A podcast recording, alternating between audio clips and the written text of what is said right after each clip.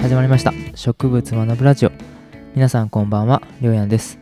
この番組は植物に興味を持った私が植物の話題や疑問について雑談形式で配信していく番組となっております。はい。8月もね後半に差し掛かっておりますが線状降雨帯がかかってねかなり雨が多い日が続いております。僕が住んでる地域は特に大きな被害はなかったんですけども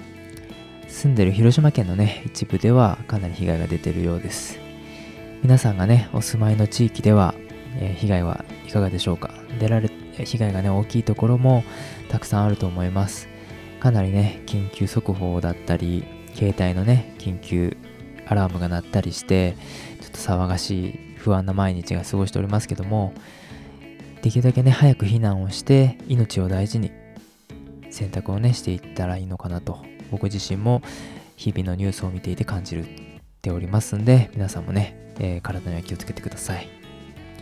さて皆さんはね、えっと、ドラマとか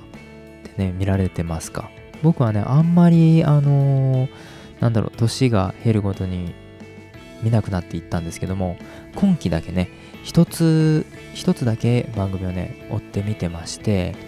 その番組がねもしかしたら皆さんもね見られてるかもしれませんがお耳に合いましたらっていうドラマですね。テレビ東京系のドラマなんですけども Spotify 音楽配信ストリーミングサービスの Spotify と、えー、テレビ東京がね、えー、共同制作してて内容がねポッドキャストパーソナリティ成長期をね描いてるんですね。自分がまあ、まあ、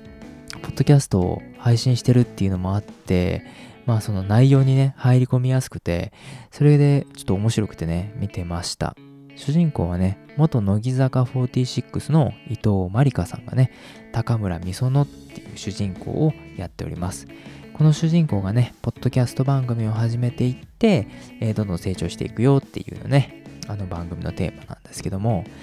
えー、なんかね、自分がポッドキャスト始めた初期の頃を思い出したりして、ちょっとなんかエモーショナルなね、気分になったりしておりました。TVer でね、えー、見れたりしてたんですけども、今回、まあ、Amazon プライムで、えー、配信されておりましたんで、もし最初から見たいなっていう方で、Amazon プライム契約されてる方は、ぜひね、えー、見ていただけたらいいな、えー、嬉しいなと思います。しかも、主人公が配信するポッドキャスト番組が Spotify で聴けるので、本編のドラマ見た後に、その配信番組をね、Spotify で聞いてみるっていうのもね、非常に面白い、なんか新しいドラマの形だなと思って、えー、楽しんでおります。ぜひね、えー、もしお時間がありましたら見てみてください。じゃあね、今日は本編、えー、植物ホルモンのね、続きをやっていきましょう。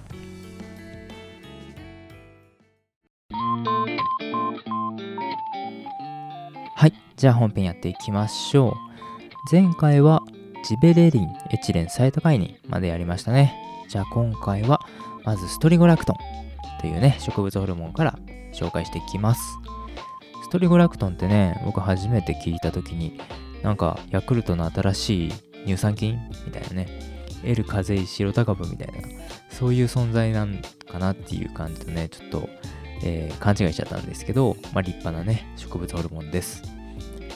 前回でね、えー、説明しました腸が優勢、脇芽抑制ね、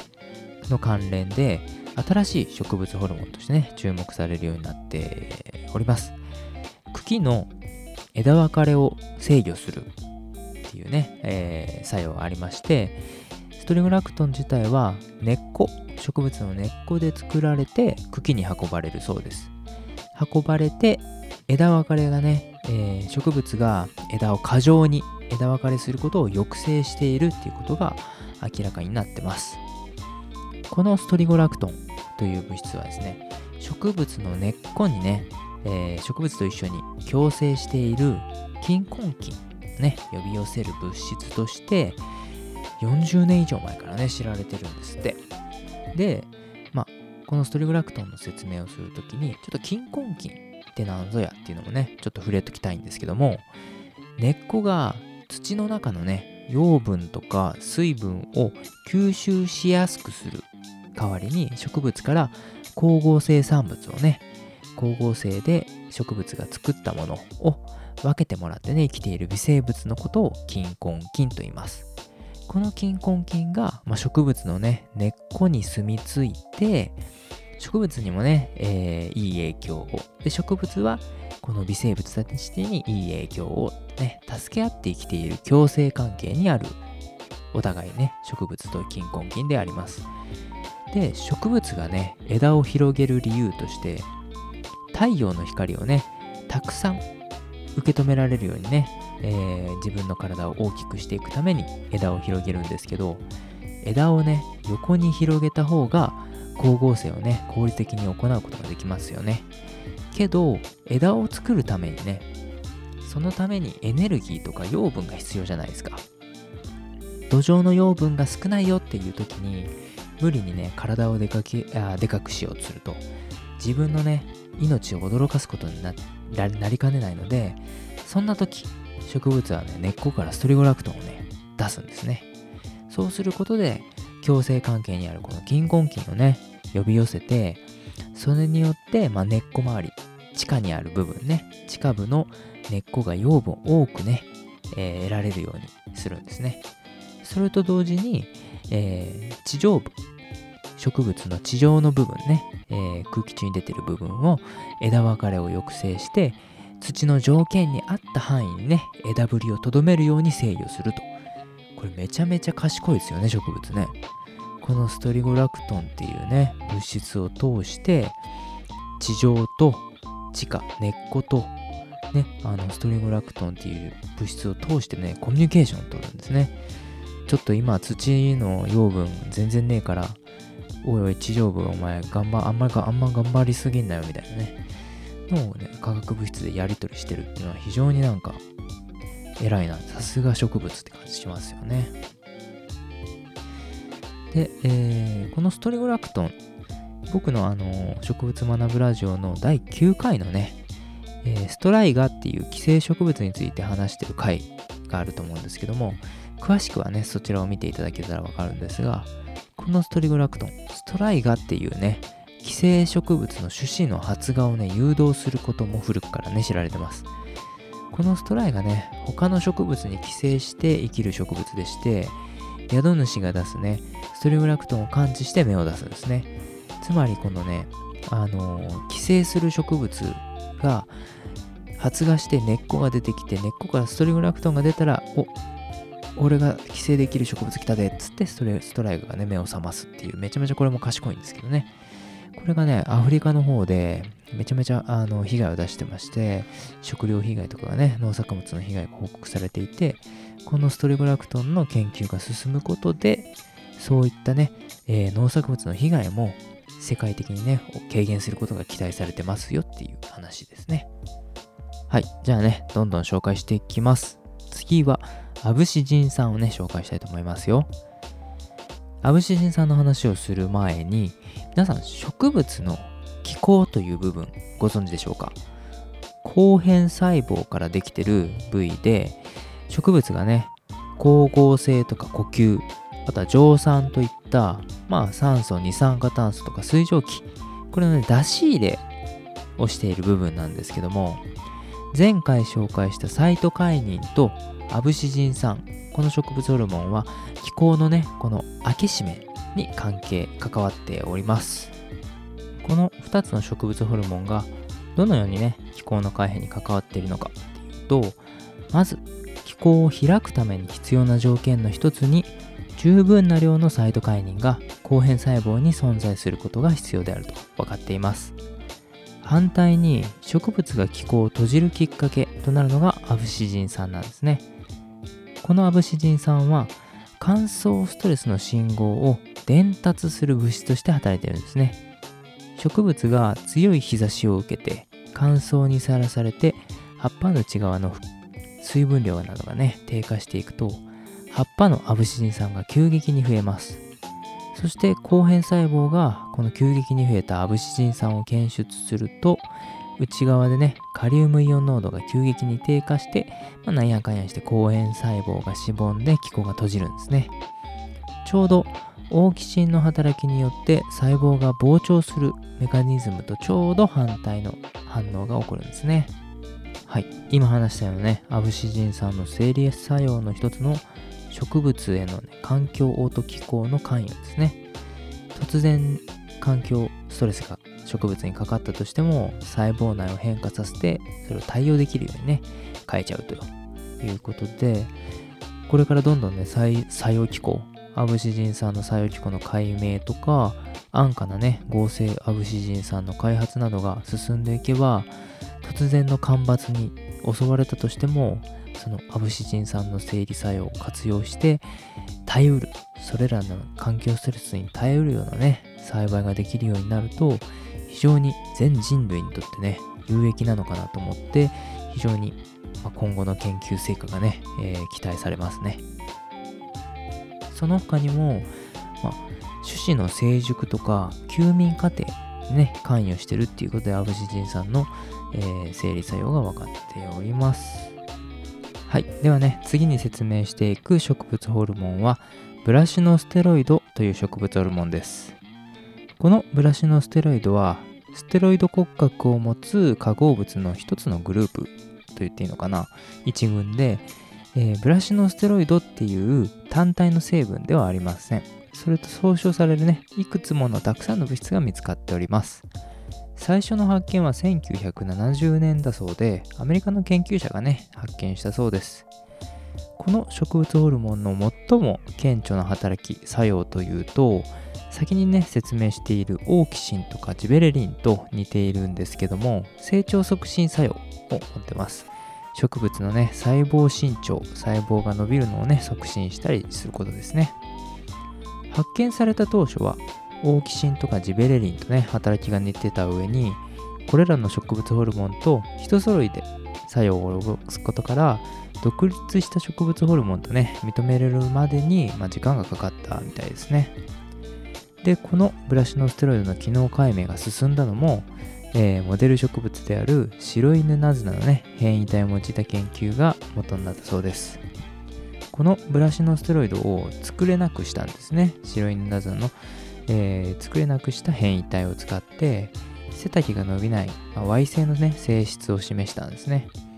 オーキシンとジベレリンのみではね細胞を伸長成長させることができないと確認されたので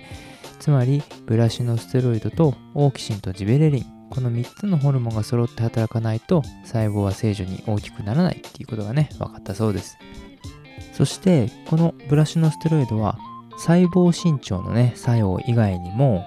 えー、不定根発生の促進であるとか、あと種子発芽の促進、不利な環境条件に対する耐性の増加とかがね、報告されているようです。しかしまあ、あの、たくさんの研究者がね、違った作物材料を使って、いろんな環境の下で行っているので、このブラシのステロイドの効果を総合化するっていうことは、まあ、今まで困難だったみたいなんですけども、ここ数年の研究でね、いろんな作物の収量の増加っていうのが認められているようです。ベラルーシとかロシア、中国、キューバ、インドとかのね、研究者さんが良好な成績をね、紹介しています。ブラシノステライドの作用の、えー、どんな作用がね、そういう植物の収量の増加を招いているのかというと、特にま耐病性とかね、病気に対する対抗性とか、耐冷性、えー、植物が冷たいものに対する耐性だとか、などのね、高ストレス作用が挙げられているようです。さっきのね、アブシジン酸の中でも環境ストレスに対する対抗性が上がるみたいな話があったけども、まあそういうのが関係してるみたいですね。しかし、まあ現状的にはね、農業でまだ本格的に大規模にはね、使われている段階ではないようで、どうもね、あの合成ブラシのステロイドの製造コスト化学プラン的にかな、製造コストが高すぎて、まあ、投資したのと収益のバランスが取れてないようなんですけども、ただこのブラシのステロイドのね、研究もどんどんどんどん進んでいけば、それこそ新しい緑の革命じゃないけど、ね、現状今、世界人口がね、増加していく中で食料が足りないだとかっていう話もあったり、特にまあこういう気候がね、えー、異常気象が多くなってきた時代にそういう収量が増加が期待できるようなねこういう新しい食調剤植物の成長を調節するような植物ホルモンの技術がね確立されたら、新しい緑の革命になるのかなっていう風な期待もやっぱりねあるので、えー、ちょっとブラシのステロイドとか新しい植物ホルモンの、えー、ニュースとかにはね皆さんもこうちょっと耳を暖房にしてね置けば面白いのかなと個人的には思います。はい。じゃあね、えー、次にご紹介するのがジャスモン酸とサリチル酸についてね話していきたいと思います。このジャスモン酸という植物ホルモンはブラシのステロイドとね同じ頃に発見されてまして名前からね想像がつくかもしれないんですけどジャスミンの香り成分のジャスモン酸メチルと似た物質ですね。このジャスモン酸単体ではねホルモンとして機能しないことがね確認されましてジャスモン酸はアミノ酸のねイソロイシンと結合した状態でやっとホルモンの働きをすると考えられてます。ジャスモン酸の生理作用なんですけども白犬ナズナのね変異体を用いた研究例によって白犬ナズナを用いた研究によっておしべそのものの発達とかおしべの先端で花粉を作る薬っていう部分が花粉を飛ばす過程をね制御するっていうことが判明してます。白犬ナズナのつぼみを開花させる活性も持っていることが分かってて白犬ナズナ以外の植物の種で開花の促進が確認されればジャスモン酸がね開花ホルモンとして認定される可能性もあるようです。また個人的にはねこの作用が結構重要だと思うんですけども植物が病気とか傷を負った時に植物体内のジャスモン酸の濃度が急上昇するんですね。このことから病気とか障害を伝達する信号としても働いていると考えられてます。例えば昆虫に茎とか葉っぱをね食べられてしまうとジャスモン酸の濃度が上昇して昆虫の消化酵素を阻害するタンパク質が合成されたり、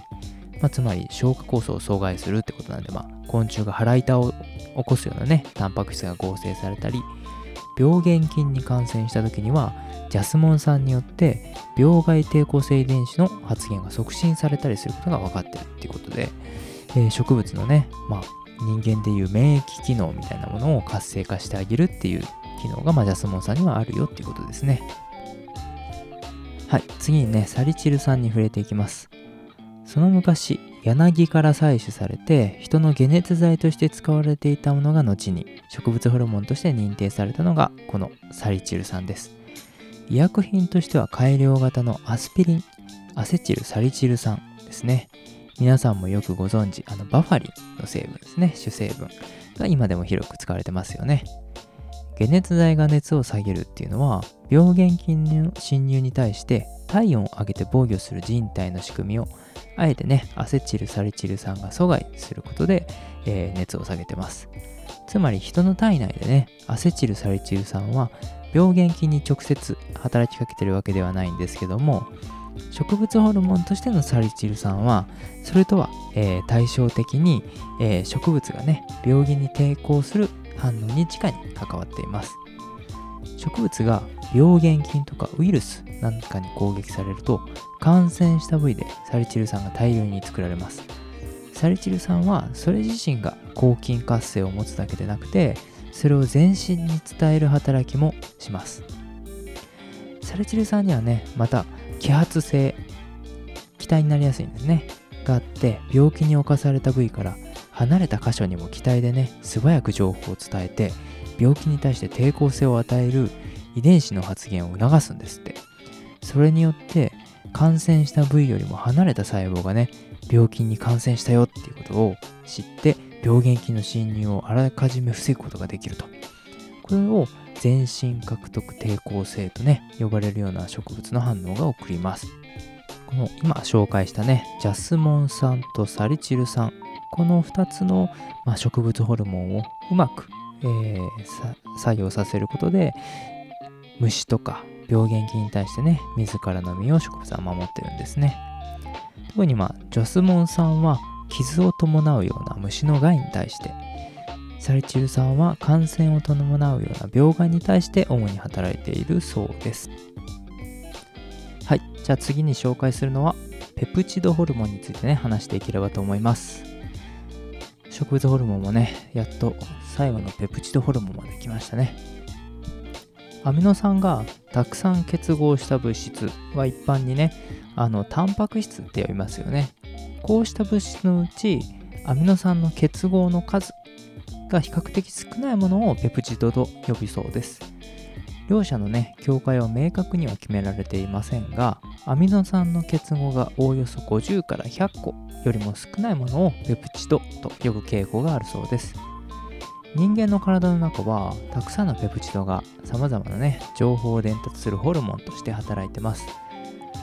例えば膵臓で作られて血糖値を下げる働きをするインスリンがね最も有名な例えでしょうか。植物の世界でも様々なペプチドがねホルモンとして働いているっていうことが最近になってどんどん明らかになってきたんですね。その中で特にね興味深いものを少し紹介します。はいまずねご紹介するのは植物の葉っぱの表皮にあります。気候がありますよね。この気候が作られる過程に関与しているペプチドホルモンについてご紹介していこうと思います。ところで皆さん、あの植物のね、えー、表皮に、えー、どれぐらいの数のね、気候があると思いますか？モデル植物のね、白犬ナズナの葉っぱではね、1立方センチメートル、1平方センチメートルか、に約1万5000個ものね、気候があるそうです。1平方センチですよ。1センチ角の中に1万5000もの気候があるんですって。で、この葉っぱの表面でできる気候なんですけどもどのように作られていくのかというと葉っぱの表面でできたばかりの未分化の細胞ですね。あるものは葉っぱの表皮を作る表皮細胞になるしあるものは気候を形成する後変細胞に分かれていくんですけどもそれによってね葉の表面の気候の数が決まっていきます。ある細胞が後変細胞へと分かれていくのは葉っぱの内側にある葉肉細胞葉っぱのお肉の細胞と書いて葉肉細胞からストマジェンというペプチドホルモンを受け取った場合に細胞がね後変細胞へと分かれていきます。この葉肉細胞は光合成の材料として二酸化炭素をね外気から取り入れる必要があるんですね。そのために自分の周りに気候を増やそうとしていると考えることができるそうですね。こうして後変細胞になることが決まった細胞は EPF2 っていうね、ちょっとアルファベットばかりになって、えー、覚えにくいんですけども、EPF2 というペプチドホルモンを自身の周辺に向かって放出します。後変細胞の周りにね、放出します。で、この EPF2 は未分化の細胞が後変細胞になることを防ぐ働きがあるんですね。それによって後変細胞の周りがそのどんどんどんどん後変細胞になっていって気候ばら気候だらけになることをね防いでるんですね。このように、えー、後変細胞へと分化するためのストマジェンと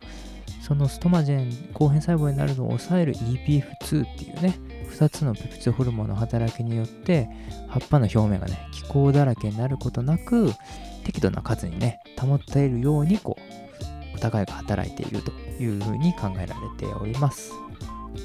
はい。じゃあ、休止期間前のね、大木深海も含めると、全3回にわたって植物ホルモンをね、ご紹介させていただきました。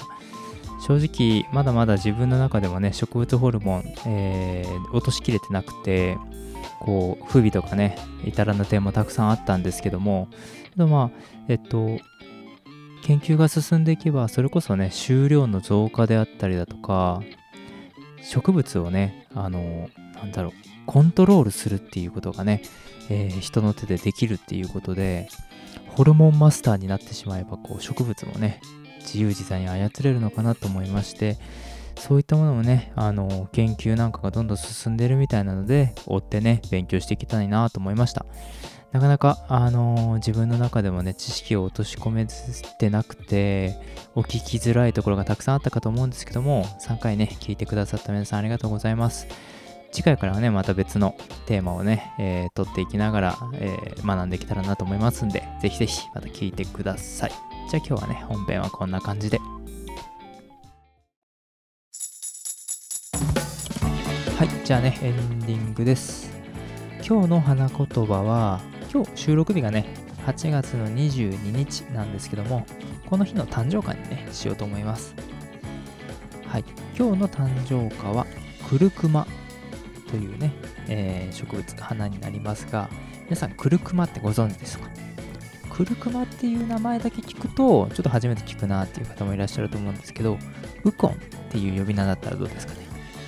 お酒の飲まれる方とかだったらね、あのー、お世話になってる方もいらっしゃるんじゃないでしょうか。クルクマはね、ウコンっていう呼び名でもよく知られて、白とか桃色のね、あのトロピカルなハスの葉っぱに似たようなね、雰囲気の上品な花を咲かせます。原産地は熱帯アジア、アフリカ、オーストラリアなどで暑さに大変強いのがね、特徴だそうです。さて、この、えー、クルクマの花言葉は、あなたの姿に酔いしれるというね、花言葉です。なんともまあ、なんだろう、妖艶な感じ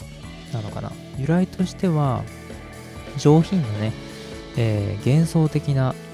まあ、花を咲かせるクルクマなんですけども、ぜひその花姿はね、えー、ググってみてもらえたらわかるんですが、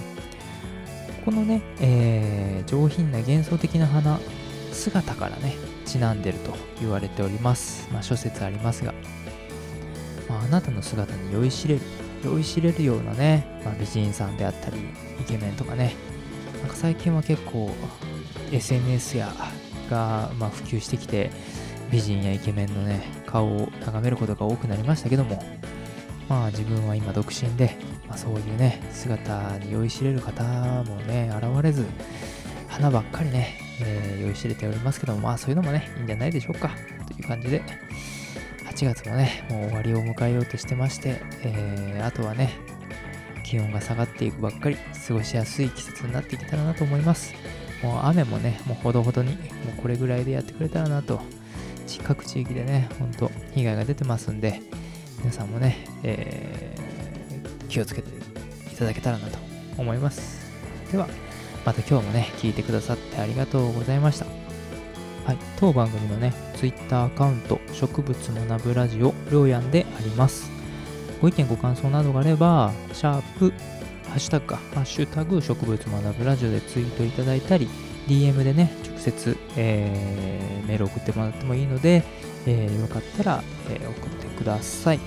あとは Gmail で、プラント学ぶ gmail.com p l a n t m a n fabu.gmail.com プラント学ぶ